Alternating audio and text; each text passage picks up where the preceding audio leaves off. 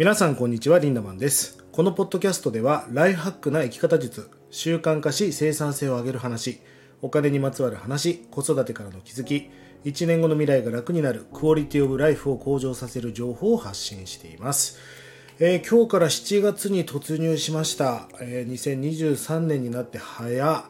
半分を過ぎたわけですよね。皆さんどんな上半期だったでしょうか？そしてこれからどんな下半期にしていきますか？だらだらとね、え、なんとなく生きているとなかなか未来を変えることができません。ぜひね目標を決めてこの下半期最高のね自己実現をしていってほしいなと思います。あの我が家のですね子育ての方針というのがありましてまあ、なるべくですね刺激を与えずに進む力をつけさせるっていうことを実は大切にしています。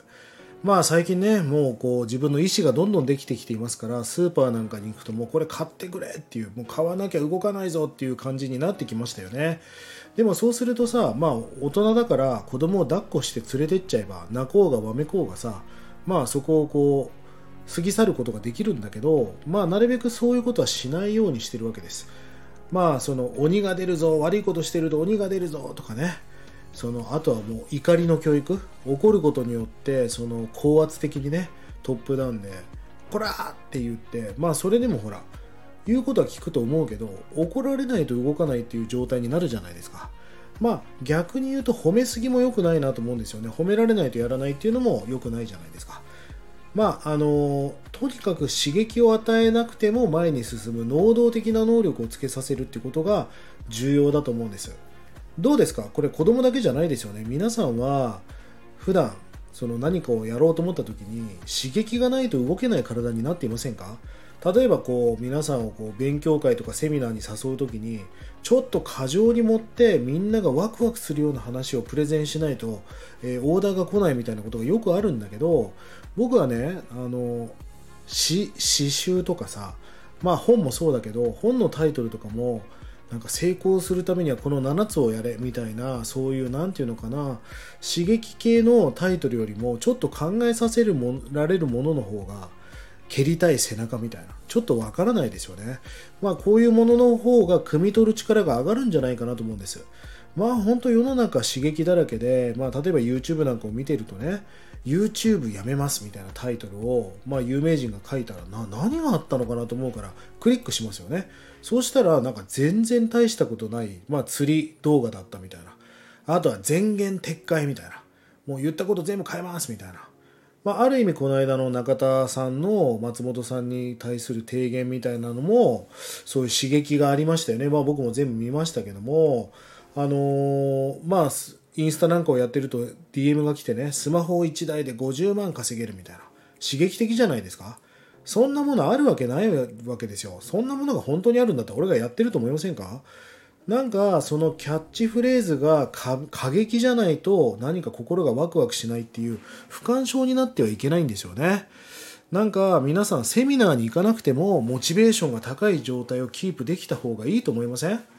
そしてなんかそのすごい人からお茶してもらわなくても常に動けるような自分でいるっていうことは大事なことだと思うんです。あのー、これはどうなのかな？なんかそのすごい人のまあそのインターンじゃないけど弟子みたいなポジションで横にピタっていてね学んでる人ほどある意味刺激ずれしてるなって思う人が多いんですよ。だってもうそれが当たり前になっちゃってるわけじゃないですか。親しき中にも礼儀ありでその横にいる、まあ、メンターとかそういう人たちが近すぎちゃいけないわけですよね。なんか前ねテレビで和田アキ子さんがもういまだに歌をね歌う時に舞台に上がる前に緊張して震えが止まらないと。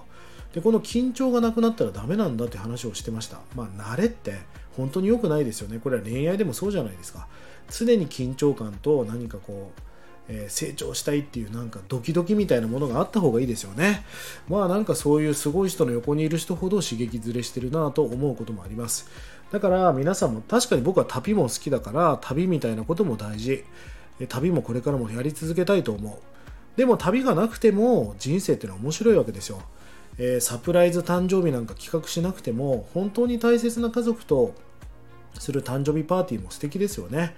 まあ結婚式なんかも最近なくなったと思うけどフラッシュモブ？それはテンション上がりますよあんなことされたら。でもよく相乗りでね付き合ったらこう降りたら別れちゃうみたいなことありましたけど、まあ、これはあのそういう恋愛リアリティ番組って全部そうじゃないですか。それはその時は盛り上がってるわけだからあの、まあ、吊り橋効果論みたいなもんですよね。え、吊り橋の上にいるとなんか好きになっちゃうみたいな。だからディズニーランドとか非現実的なとこに異性と行くとそれは盛り上がるのは必然ですよね。まああのー、今日タイトルにもあるように刺激がないと進めないド変態になるなってか今日タイトルにしましたけどもあの夜のプレイもそうですよ別にさそんな派手なことやらなくても、まあ、変なこと言ったらドラッグをやっちゃう人もいるわけでそんなものがなくたってまあ、夜の世界も素晴らしいものですよね。そんなものがなくても人生は楽しいし幸せなわけですよ。えー、今日皆さんにね、素敵な映画を1本紹介したいなと思うんだけど、これ日本の映画なんだけど、日日これ口実というね、まあ、キキキリンさんがもう本当亡くなるちょっと前に作られた、まあ、遺作の一本ですけどもお茶の世界を描いてるんですね、まあ、僕はもともと興味がなかったんで見るつもりがなかったんだけどひょんなことから見ることになって感動しました。これお茶のことを伝えたいんじゃないんだなっていう。もうこの映画の中にすごくヒントがいっぱいあるし日本の和心みたいなものもたくさん学べるんだけどあの今日下の概要欄にこれの、えーと、番宣動画が YouTube にありましたから貼っておくからぜひ見てほしいんです。その中にキキキリンさんがねこういうフレーズを言っています。毎年同じことができるということが本当に幸せだと。